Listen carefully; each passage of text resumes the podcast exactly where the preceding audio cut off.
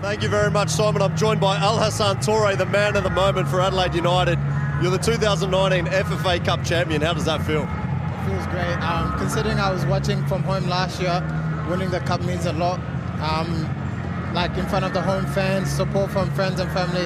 It's been a joy to play. At the start of pre-season, did you ever imagine you'd be out here tonight scoring goals, bullying defenders?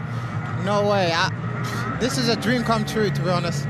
It's been a long time. We've been working hard, and it's just a dream come true. Whereabouts are about to see your friends and family sitting tonight, and, and what do you think that will mean to them? Huh? It means a lot to them.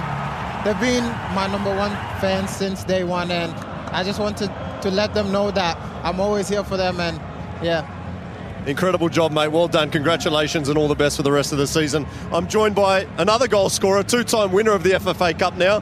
How does that sit with you? Two time FA Cup winner. Yeah, I never would have thought I would have won it twice coming from where I came, but solid effort by the boys and come out and, and win by that much was, was very positive for us going into the season as well. So very happy to get the win and just static for the boys, everyone involved. It's just a really good feeling. What was this crowd like? We had almost uh, 16,000 in here tonight. How much of them did they give you a boost? Yeah, every time we get a lot, every time we come here at home at Cooper Stadium, they give us so much energy and it really helps us in the dying minutes, especially when we're going forward and we hear those oohs and ahs, they get going, and yeah, it's really good.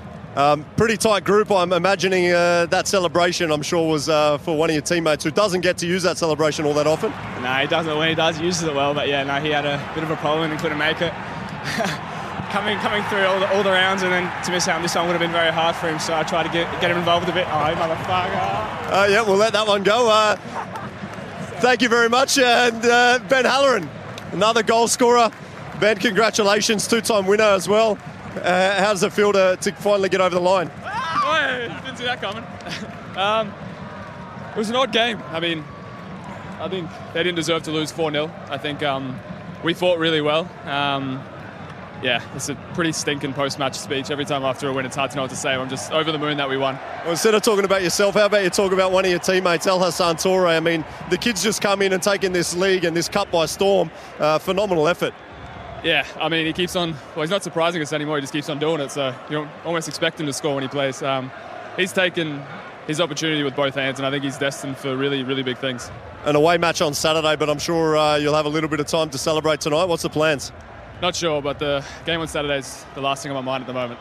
Oh, very well said, mate. All the best. Congratulations and well done. Cheers.